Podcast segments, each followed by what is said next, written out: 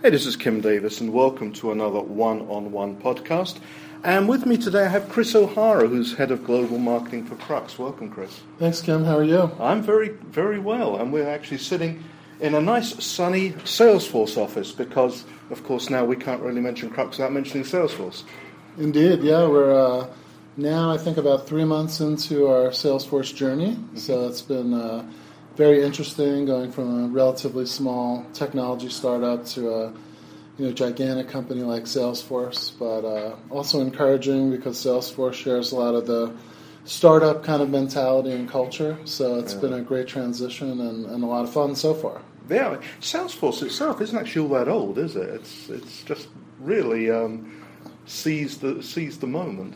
They have seized the moment. I think. Um, you know, if you think about what they were trying to do in the very early stages of their development, which is convince corporations that had a lot of data on servers to migrate them into this thing called the cloud, which back then was right. a new concept. Uh, it was uh, a big hill to overcome, right? Uh, think about data and security and the fact that um, you know companies are very concerned about that data leaking out or yeah. going somewhere it shouldn't. So they were founded on the idea that if we're going to take all of your data and provision it in the cloud on our servers and make it available, there had to be a you know high level of trust. Yep. And what's interesting about us at Krux is, you know, when we started on the publisher side of the business, and publishers really entrusted us with all of their their inventory and, and their their readers, right? And you know, the, the biggest asset a publisher has is that audience, and they're afraid of it leaking out or going to a competitor. So we were also founded on this notion that, quote unquote, it's your data. So the similar sort of trust uh, mechanism was what led our success in a similar way as Salesforce had to have the idea of trust to get everyone to provision their data in the cloud. So yeah. there's almost a you know, very good vision match between the two companies. And as I was saying before, very much Salesforce, even though there are over 20,000 people, feels like very much a startup culture right. where they're running very quickly towards a lot of innovation. Interesting. Um, that, talking about data, of course, I think when the the Krux Salesforce coming together was announced, it, it did seem like um, a really good idea. Uh, but for those in our audience who get a headache with acronyms, let's just take a step back and talk about a DMP, what it is, and what it means for Salesforce to have, you know, your services now. Sure. Yeah. So, I mean, the way I think about it is um, Salesforce has always been amazing at known data, right? Mm-hmm. So, personally identifiable data, you know, obviously with email and CRM and Service Cloud this is software you use for when you know you know a customer's name, their address, their phone number, they're having a problem with your service, or they want to buy something via commerce, or you want to send them an email, and they're the masters of everything known. So, you know, creating great customer journeys from people, you know, from the minute they engage uh, on an e-commerce site to the next email they receive, to, all the way through to purchase. They can orchestrate those experiences and and reach known consumers at scale. Right. Um, you know where Krux fit in nicely is we don't touch any PII or personally identifiable information. Our value proposition, if someone comes to your website, there's sort of this unknown cookie, right? Mm-hmm. Or they engage with your mobile app, you have no idea who they are. But there's the idea that in collecting enough signal in the you know online space, that you're going to get some insight into who this person is, what they like to do, use different second and third party data to enrich that that user persona and find out well, do they like sports? Do they do their shopping on a Thursday night? Where do they live? What articles do they read, etc. So this bringing together the known universe, which Salesforce, you know, has always been good at, with now an ability to understand unknown users and enriching that, this is idea of the 360 degree of the of the customer, right? Sure. I know who he is because he's got his email address, but when he visits my site, um, I can connect those two things together and and really build customer journeys across both sides. And it's become increasingly important, hasn't it, in the environment we're living in, where people are moving constantly from channel to channel and device to device. Uh, the old days where you just had a mailing address, and that, those are long behind us. So um, this kind of probabilistic information which you're collecting, are you also involved in uh, cross-device identity, that kind of thing? Yeah, so uh, I think the you know principle we're founded on, if we said the two major rules of modern marketing, is one, I think every signal you can collect around a consumer or customer can be used to enhance your understanding of that customer. Um, and, and those signals come from devices. Right. And number two is if you can connect those devices to a person, then you become better at what you do. Because devices and browsers and mobile keys and beacons don't buy anything, right? People do. Mm-hmm. So at the very uh, founding of Krux, we realized that you know, unlike older systems who were happy to collect cookies because most people were on desktop and older DMPs were really envisioned, you know, in an era where most people spent their time on desktop, 75, 80%. We now live in a world where millennials and Generation Z, these people don't spend a lot of time on a desktop unless mm-hmm. they're at work, they're on mobile devices, they're on tablets, they're interacting out in the world, they their car is connected, their Fitbit, their you know their watch, their yeah. exercise device, whatever they use, uh, and all these things throw off a great deal of signal, right? But to a marketer, if I have 75 devices, cookies, and browsers, um, you know that constitute my activity in the world, unless I can put all those 75 together and map them to an individual, I don't have a shot at you know sequencing a journey yes. and figuring out what the next best action for a person is. I can't do attribution because I don't know half of the places yeah. this person engaged with me. So when we set out to architect Krux, it was on the notion that we had to be able to ingest any of those devices, any of those browser keys, any of those signals, and map them to an individual. So it's really the idea that people-based marketing in the future means people plus all their devices. Yeah, it's a huge challenge, but it's essential, isn't it? Because otherwise, you're in a position uh, where you're marketing to someone on uh, via email, let's say, then they go to an app and they make a purchase through the app. And when they're on the app, you're talking to them as if you've never seen them before, and also you don't know why they've made the purchase. It's right. it's really important.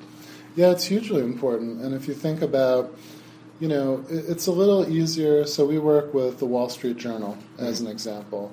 And to read the Wall Street Journal, you have to be authenticated. So uh, personally, you know, I grab my phone, I read articles on my phone on the Long Island Railroad into work, and then if I hear something, you know, while I'm at work on my laptop, I'll go to the journal, log in, and you know, read an additional article.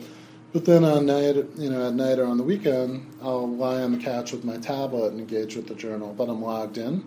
So in that instance, you know, uh, Krux can see me, the same individual, across those three devices, and make a pretty easy deterministic map that hey, it's Chris O'Hara. He's the same guy on this phone, this laptop, and this tablet.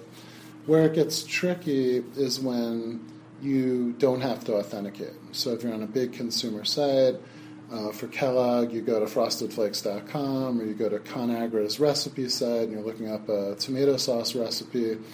Uh, I may have no idea who you are because you didn't log on. Mm-hmm. And that's where the probabilistic stuff gets in. How do I guess, you know, based on your behavior, based on perhaps your IP address, based on, you know, your device ID, who you might be?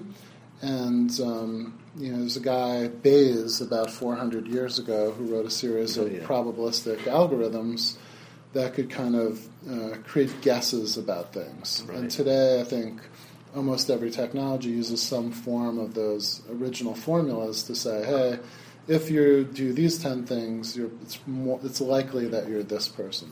Okay. So it's very, it gets very um, into the weeds and into data science. The difference is when you're making those Bayesian guesses around identity is one thing.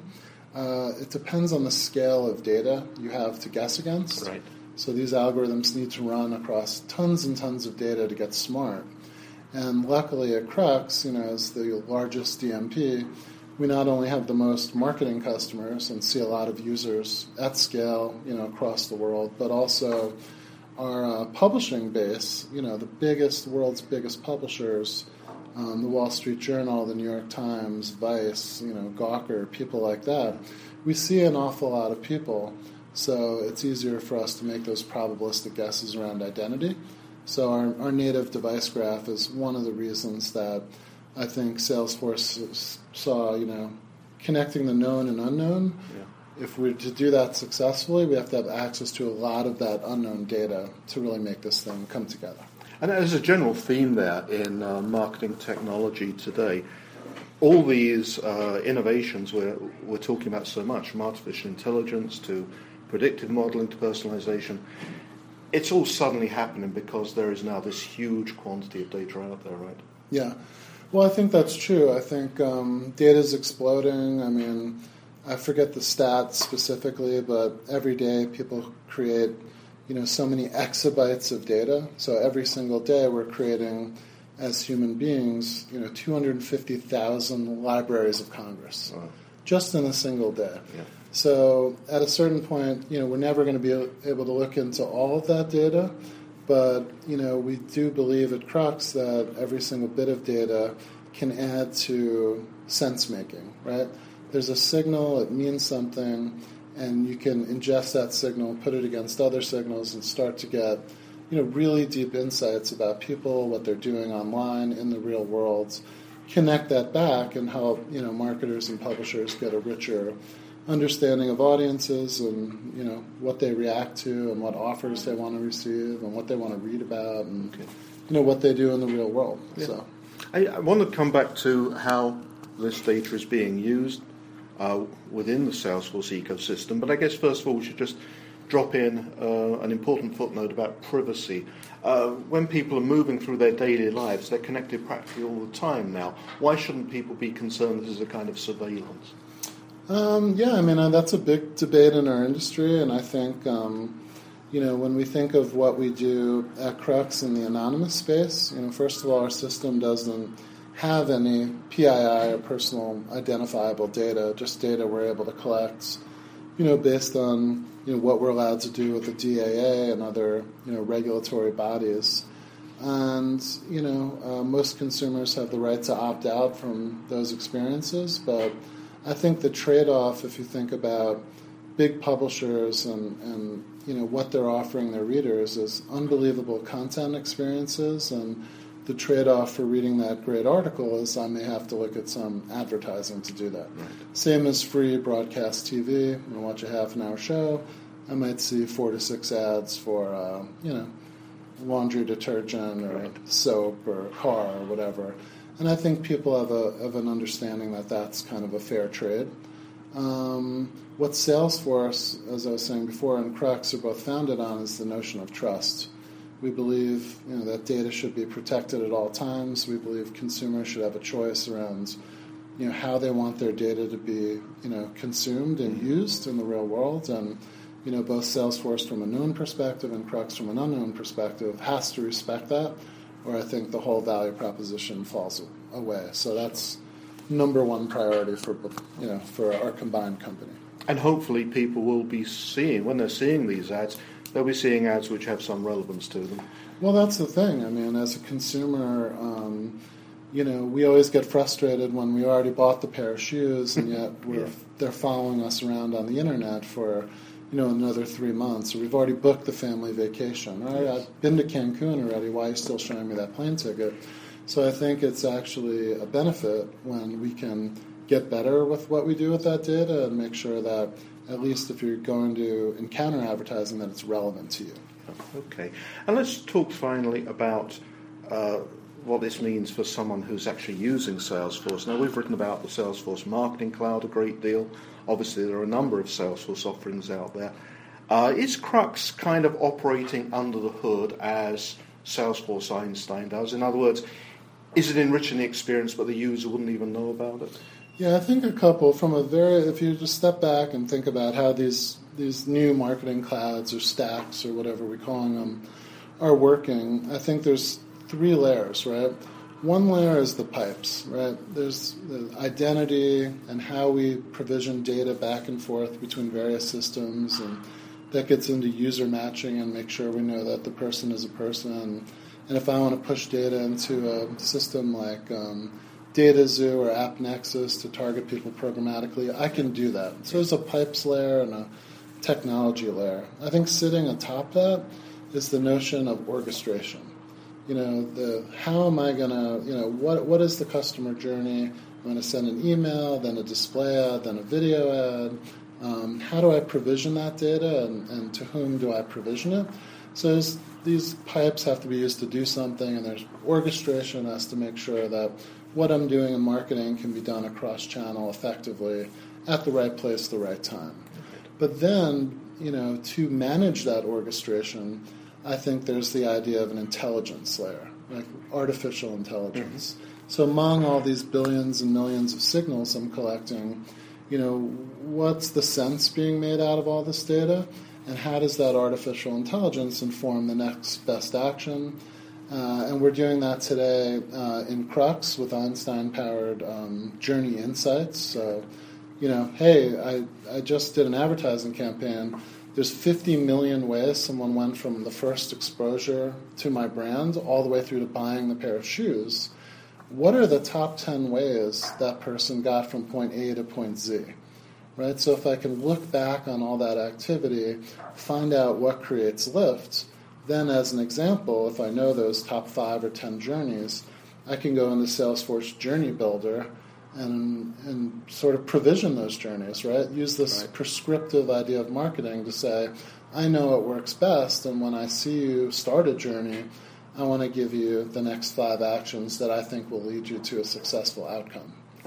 But I mean, there's even some very low hanging fruit use cases we think about. So if you're um, using Salesforce primarily for email, I think the average open rate's what 20, 22% on an email. What do you do with the 78 to 80% of people who didn't engage or open with your email? Right. We can help you reach that person on the open web, premium publishers, programmatically, in other anonymous channels. And then there's the interesting cross cloud idea that it's not just the marketing cloud, but it's Salesforce for marketing. So we have things like Service Cloud. Yes you know, maybe you're really, really mad at Delta, for example, because they, you know, forgot to book you on a flight or they gave your seat to someone else or whatever happens, and you're tweeting, you know, at Delta some very discouraging things to Delta. Now we can take all the people who have an open service ticket and suppress that user from seeing advertising until their issue is resolved, right? right. Because why waste hundreds or thousands of dollars marketing to individuals who maybe are having a bad brand experience at the time. Yes. So there are things that the interconnectivity between all the different clouds and the power of the anonymous data in Krux gives you some really you know simple optimization use cases that we think are, are fascinating and you know if you're nibbling around the edges you know, you can start at places where, well, let me suppress users who've seen too many advertising, uh, too much advertising, or suppress users with a, you know, a product or service issue, or you know, reach users who haven't seen the email. So as these clouds start to come together with more capability, more data inside them, uh, I think we'll see more effectiveness and efficiency in advertising and hopefully we get to the dream of right person, right message, right place, right time, yep. and get to this idea of in the moment marketing. Okay, well, this is um, in some ways an incredibly complex area with deep science behind it, but you've been able to share some really clear and easy to understand examples. So, Chris, thanks for joining us today. My pleasure. Thanks for having me, Kim. And everyone, look out for the next one on one podcast. Thank you.